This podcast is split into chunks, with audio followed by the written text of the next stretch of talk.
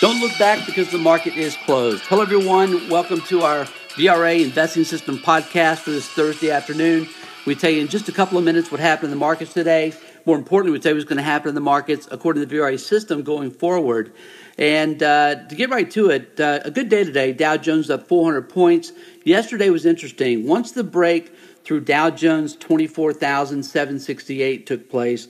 The final 30 minutes of trading saw the Dow drop another 300 points. This was Skynet like uh, artificial intelligence technical selling pressure, almost purely. The problem here is, and it's an ongoing structural problem in the markets with the passive versus active investing going on now. About 90% of all trades that take place in the markets are ETF related. Not many individual investors are buying stocks anymore, individual stocks. That makes these structurally related issues, these mini flash crashes, if you will, uh, not only possible, probably even more likely going forward. Uh, today, we did see a good bounce back today. We're not a big fans of buying higher opens here. We opened up a couple hundred points, gave, gave half of that back real quick, and then the race that uh, higher was on. Um, we, we did notice some big positives when running our VRA system screens, most notably that the sell off uh, yesterday took place and today, of course, recovery today, but yesterday's sell off uh, took place on about 40% lower volumes than we had during the big 840 point sell off in the Dow Jones on October the 11th.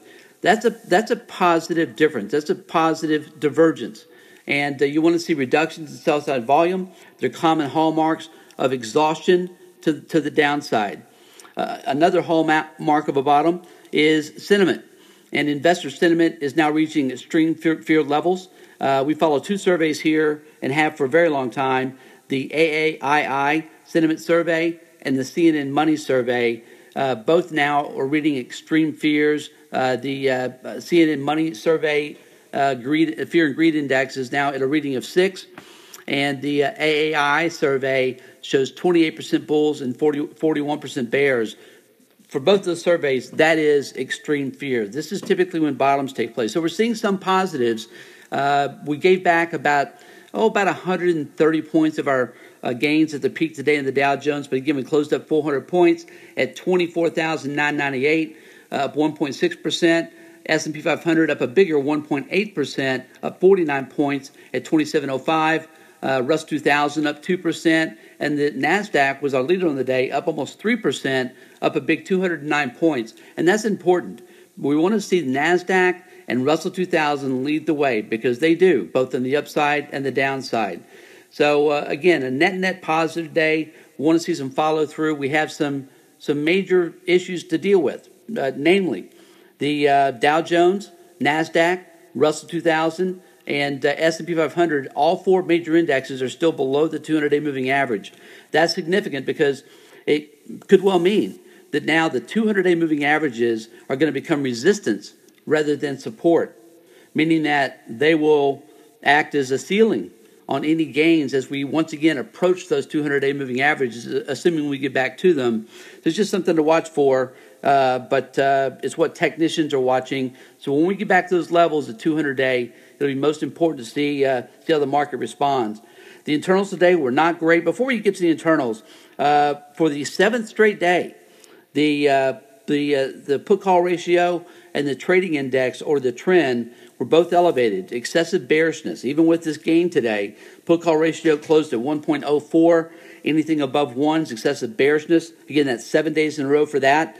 And the TRIN did close below one, uh, but traded above one most of the day. Yesterday at the uh, market low was, uh, I believe, the TRIN hit uh, uh, over almost I believe the final print was 1.9, but it traded well above that at, uh, at points throughout the day as well. Again, excessive bearishness. But we want to see these readings stay high, meaning that investors are buying more puts and calls. As a contrarian, that's what we want to see. That gives us the fuel for the upside move back to the upside. Uh, internals were not good today. It's mixed bag. They were positive. Uh, VRA system Final reading, yes, they were positive. Advanced decline was two and a half to one positive. Volume up down volume was two and a half to one positive. But the big one that we're looking at and have been talking about here for some time, uh, one that we followed for uh, actually several decades, is um, 52 week highs to lows. Now, with this kind of a market, you wouldn't expect to see a lot of new 52 week highs for obvious reasons. We've been declining. But we shouldn't see these readings uh, on a day up this big. We only had 60 new stocks hitting 52 week highs to 931 hitting fresh 52 week lows. That tells us that uh, selling pressure is likely not done yet. The markets tend to bottom when uh, the uh, new highs, new lows bottom. We typically see a bottom in the market a day or two after that. And the same thing with the McClellan Summation Index, also uh, bottoms a day or two below most bottoms in the market, at least going back the last 10 years, which is about as far as we've tracked both of these. So we're not under the woods yet. Uh, we want to see um, we want to see just really uh, some days of basing. You know, it wouldn't it wouldn't be at all bad to see three or four days of, of boring. As a, we got a lot of nervous investors, so we head into the midterms. A, a lot of earnings reports are coming out, and the, the the issue that I have with companies that are either missing on earnings or, or that are giving warnings about future quarters is they're blaming tariffs and trade fears. And folks, we've seen this movie before, and I just want to alert you to something. Don't don't buy the BS. I'm not, and I don't believe you should either. And here's why. Remember during Obama's years, every time a company would miss, especially in the fourth quarter and the first quarter, what would they always blame? If they missed on their quarters, they'd always blame the weather. And uh, it became a laughing stock of, of serious market investors. You know, we knew this was coming. And uh, we love to short those companies because there's always something else going on. So companies now are blaming trade and tariff issues, U.S. companies are, when they really should be blaming either themselves for not performing in a just a rock and roll economy here in the United States, or maybe they should be blaming the Federal Reserve for hiking rates far too much. Eight straight hikes in a row. Uh, probably the last three weren't even needed. Uh, remember, during Obama's years, he had a zero percent rate hike uh, uh, rate environment, really allowed the economy to flourish. We have no signs of inflation whatsoever, really percolating throughout the system. So um, they should be blaming rate hikes, and they probably should be br- uh, blaming um, again themselves uh, for uh, for not for not uh, for not performing. Uh, we'll cover that more in, in, in, days going forward. But again, right now with all major indexes below the 200 day, we want to see that get resolved. Uh, as of the close today, we have 34 percent of all S&P 500 companies trading above the 200 day, just 34 percent and only 13% of companies trading above the 50 days. So clearly, a lot of damage has been done here, but we never saw gold catch a serious bid. Uh, the bond market has been strong, so we're not seeing rate spike. We're not seeing uh, high yield debt uh, get in trouble here, and um, uh, and we're not seeing a gold take off. So there are no signs of systemic issues.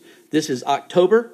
This is typically when the, the best bottoms occur and then we go into the most seasonally bullish time of the year, which which we're in right now. That's mid to late October through May is when 90% plus of all market gains take place. And uh, that's uh, we've just got to get through this period. Say bye to October and get into November, and, uh, and maybe put these words behind us. But we need to get back above those 200-day moving averages. Folks, again, my name is Kip Herriage. Feel free to join us. Sign up for our daily podcast at VRAinsider.com. Again, VRAinsider.com. Thank you so much for your time today. We'll see you back in t- uh, again tomorrow after the close.